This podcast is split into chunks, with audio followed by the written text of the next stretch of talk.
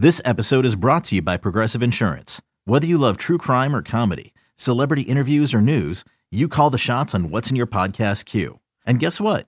Now you can call them on your auto insurance too with the Name Your Price tool from Progressive. It works just the way it sounds. You tell Progressive how much you want to pay for car insurance, and they'll show you coverage options that fit your budget. Get your quote today at progressive.com to join the over 28 million drivers who trust Progressive. Progressive Casualty Insurance Company and Affiliates. Price and coverage match limited by state law. Welcome into another episode of the Swamp 247 podcast. My name's Jacob Rudner alongside Swamp 247 staff writer Graham Hall. And Graham, it's good to be back on the show as we have been pretty much every day for the last week here as we go through and preview every single position group on Florida's roster, talking about what they got, what they don't. Uh, we are almost through this. This is one of our final three position group preview podcasts. We have defensive line, linebacker, and secondary left. Uh, we are combining, uh, for those of you who are curious, we are combining both outside and inside linebacker as we are combining uh, corner and safety into one podcast. Uh, the secondary, though, will have two written pieces. So you can go to swamp247.com uh, and get a little bit more of an in depth look at Florida's secondary as we break it down by corner and safety. But the purpose of this podcast here is neither of those position groups.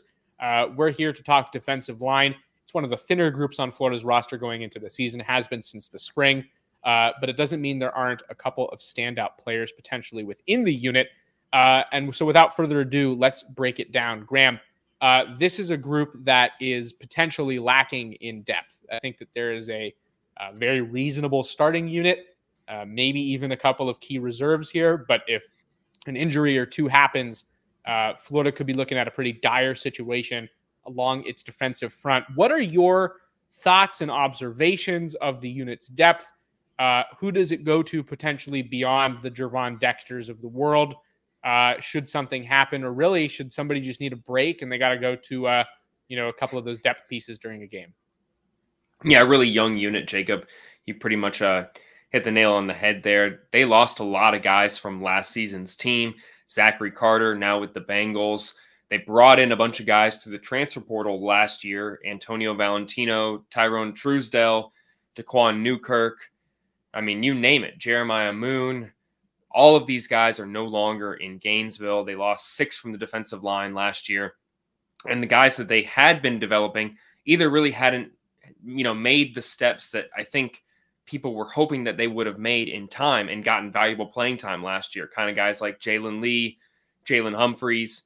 Those guys really were still playing a second, if not third string role in, in this this team, as was Princely Umanmielen. And now a lot of those guys around uh, Gervon Dexter are going to be counted on to play a good amount of snaps this season, a, a heavy amount of reps, honestly. Some of them are going to start, and we'll start with Prince, Princely Umanmielen. That's a guy who got one start last year in Florida's bowl game when some guys sat out, sat out, but he was a, a reserve last year playing behind Zachary Carter. And now it looks like he's going to continue where he left off in spring, which is going to be the starter at defensive end next to Dexter. Although they did add some depth around him in the form of Tyreak Sapp, who has continued his progression throughout spring camp into the fall. I am pretty confident at what Florida has at the tackle position at and at defensive end. But after there, it kind of becomes a big question in my mind where Florida turns to at nose and, and what they end up doing there, because I don't really think they have a, a guy that they can fully count on right now heading into the season. Right. And I think that, you know, we gotta we gotta take a step back here. I'd say that we should really start talking about a guy who uh, will provide that anchor for this defensive line before they even have to worry about getting into that depth, and that's Gervon Dexter, uh, somebody with uh, undeniable first round potential. I think that he's a guy who could finish the season on the first team All SEC list.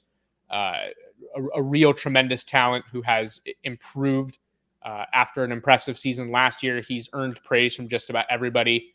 Uh, Florida has utilized a moniker uh, 4D players, somebody who can understand the role uh, not only that they play, but the guys in the position group play. and beyond that, the guys on the, their side of the ball and if you're a 4D player, as Billy Napier has deemed it, uh, you know all 22 roles. So when there are 22 football players on the field, you are aware of what every single one of those guys are doing. Gervon Dexter was among those singled out as one of very few Florida 4D players as we head into the season here.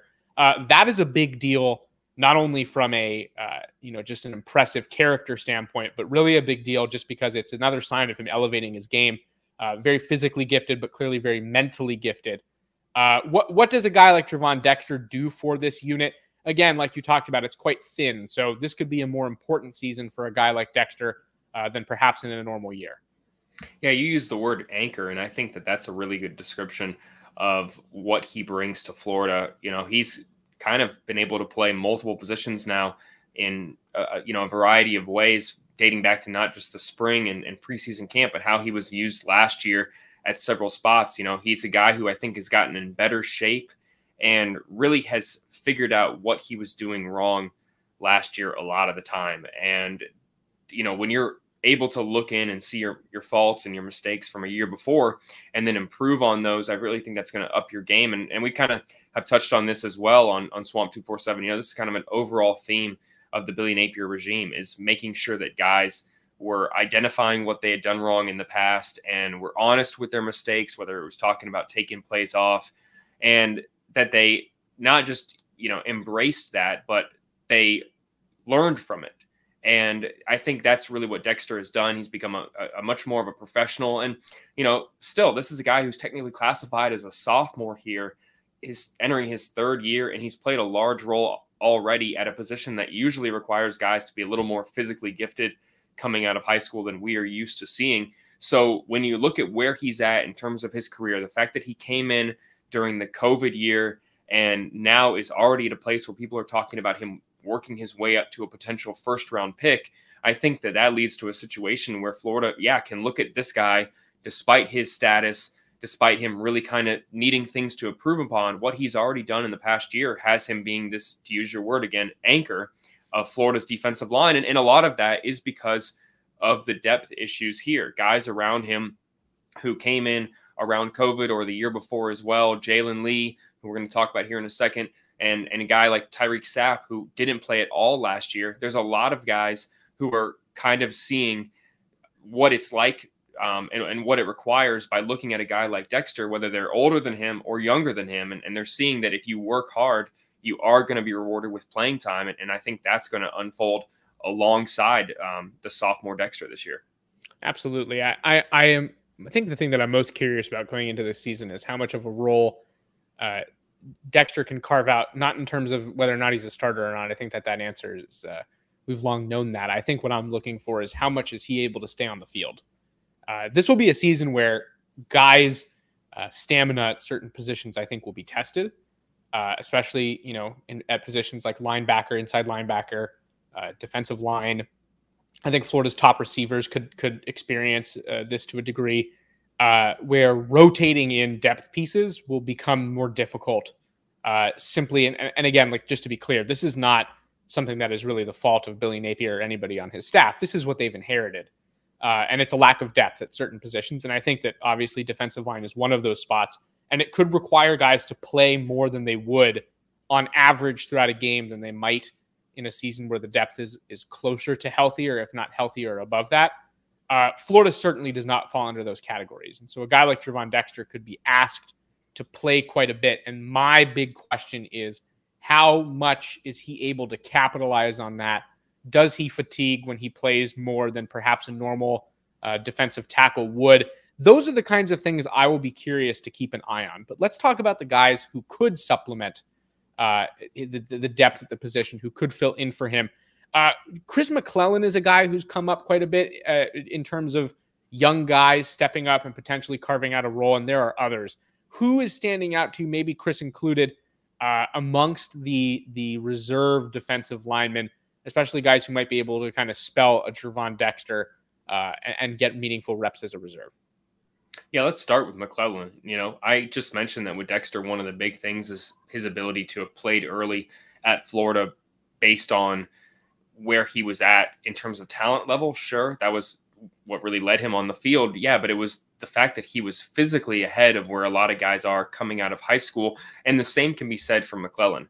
This is someone who has always prioritized his body, has always done the right things that, that he needed to do away from the field, whether it was you know his diet, whether it was lifting weights, whether it's working out, prioritizing cardio, uh, not snacking late at night. You know, this is a guy who I think has done the right things before getting on campus, and that's why he's going to see the field and take advantage of some of these voids right now. With, with you know, if he hadn't done that, um, you'd be talking about a situation that was similar to a lot of other guys at that position, where they come in and they just quite quite aren't ready from a physical standpoint. They have the potential and they and they have a lot of talent, sure, but they aren't really ready to do what you just said, play snaps at a, at a high rate where they're able to stay on the field and they're not just kind of coming in to learn for one or two snaps and then they have to check out. That's why I think a guy like McClellan is going to see the field and be able to kind of stymie Dexter at times and give Florida a guy that they feel confident can rotate in. And then I also want to mention Justus Boone. You know, that's a guy that a similar situation to Tyreak Sapp, a, a redshirt freshman really kind of spent last year just learning behind the scenes, but now has really taken advantage of the spring. Looks really, really good. I, I think he is going to be able to, you know, they're going to go s- small a little bit sometimes on the defensive line and, and really only have one tackle in there. And I could see Dexter playing the nose in a, in a package like that and where you have two ends on the field. And, and I think that Florida could use Justus Boone in, in a role like that, along with, you know, Tyreak Sapp and Princely Umanmielen. So I think that you know that those four guys, along with McClellan, it, Florida feels really good about those guys right now. There, there are actually, like I said, I think more questions at nose than some of the guys even backing up Dexter, which is while that's a good thing for the depth, that isn't really great for the overall balance of the unit. Let's call it that. Sure. Let's actually talk about that nose tackle position. Florida returns uh, Desmond Watson, who is you know a talented player in his own right, definitely has the skill uh, to play, but there have been very reasonable questions about his physical conditioning over the last couple months. Uh, Dexter officially on Florida's roster is listed at 415 pounds. Uh, Sean Spencer, the team's co-defensive coordinator and defensive line coach, commented early on in fall camp, if not actually the day before it started, uh, that the team was working on getting Dexter to a point where he could play, uh, you know, a series where he could play uh, as a regular, you know, every down type of contributor. They wanted him to become a more versatile player uh, rather than just a, a, a big stopgap type, you know, uh, plug a hole type of nose tackle. Uh, what is the progress on that to your knowledge? Is is is I almost said Gervon Dexter? Is a guy like Desmond Watson close to a point where he is going to be able to get more reps, or are we looking at a situation where it's, you know, one rep and come off the field and, and kind of plug and play at the nose tackle position. Yeah, I think unfortunately it's kind of the latter right now when it comes to Desmond Watson. You know, some guys don't just have the combined package right away. And, and I think Florida's previous coaching staff knew that there were going to be challenges when it came to getting Desmond Watson to a physical shape where he could see the field for five, six consecutive plays at a time that is going to be a challenge that, in my opinion, extends beyond 2022. He's not at a place right now after fall camp where you're able to play this guy more than one, two plays at a time. And I think, you know, there is something to be said about having a situational guy who, when a team is wearing you down and picking up first downs and extending long drives, who can come in in some short yardage situations, whether it's third and two, you know, first and goal, even if they can play just a, a few series backed up into the end zone. That really, I think, does give you an advantage um, at times to have that. But obviously, they would prefer, with all that said, they would prefer to have Desmond Watson be in a spot right now where he has gotten into better shape than he currently is in and is able to therefore play for longer stretches at a time. Everything else, what you mentioned, the talent level, um, you know, that that's all apparent. It, it's the rest of it that he is going to con- need to continue to work on. But again, he's only a, what a sophomore. This is someone that you know, not even 20 years old is is going to need a little bit more time. Not everyone is Gervon Dexter, where by their second year, people are already talking about them as a potential mid round draft pick. That's not always the case for a lot of guys. If he can do what guys like Ethan White have done, uh, you know, there are plenty of people on this, you know, Griffin McDowell who have transformed their bodies if Desmond Watson can, you know, get in better shape, I can see him being a very productive player for Florida. Um, unfortunately, that's just not the case right now.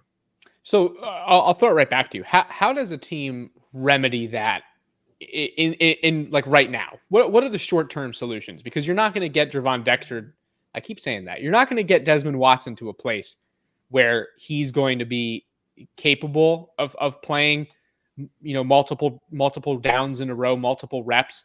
Uh, if if at all this season, you know, by the end of it, you would think uh, it, it's going to be something that's a very long process. What does the team do right now to be able to experience as little turbulence at that position as possible? Is there a rotation of guys who are starting to emerge? Is it something that we're really going to learn the most about once the season gets going? Where where do things stand at the nose tackle position?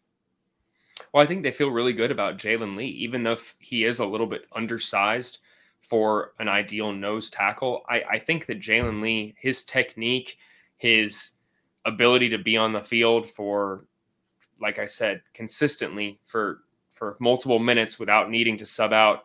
His motor has improved absolutely. His knowledge of the defense.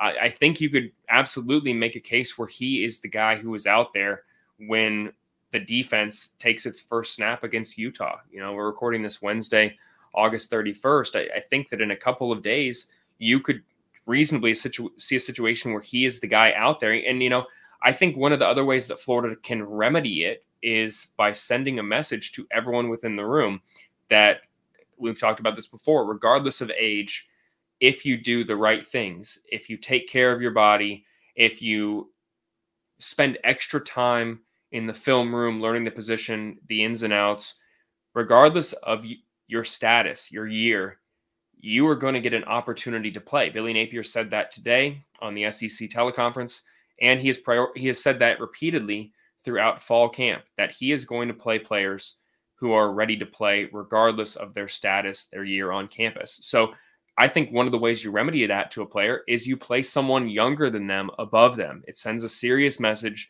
that listen, if you don't do the right things, this is not a seniority approach. You are going to get passed over. Just like you were able to compete for it as a freshman on campus, so are the new freshmen. And if you don't do all the right things, you are going to lose your time in the pecking order. So I think that's one of the ways, absolutely, to remedy the situation. But after this season, Florida is going to either need to elevate its defensive line recruiting or do what the previous staffs did and address the defensive line in the transfer portal, um, which has been part of the reason why the situation is what it is, where they're counting on younger players. Yeah, well, uh, potentially some changes afoot uh, at the defensive line position with some depth concerns. Uh, Florida, however, will have to find a way to mitigate that uh, as as the season gets going. Here, it's not going to improve uh, by the time the season kicks off, and Florida will face uh, a pretty solid challenge right out the gate, especially along that defensive front against a Utah team that not only likes to run its running backs, but enjoys a good option with its quarterback, who is plenty mobile. So Florida will have to stay on its keys. A solid test right out the gate for this uh, thin defensive line room. It will be interesting to see uh, how they perform. With that, though, uh, Graham, any final thoughts about the defensive line room uh, as we as we continue to get through more positions here? No, not really. I think that it's going to be a productive unit, and then Gervon Dexter is going to surprise a lot of people. You and I talked about this in our season preview podcast, which we encourage everyone to listen to, download, and, and check out a lot of the written content on Swamp Two Four Seven.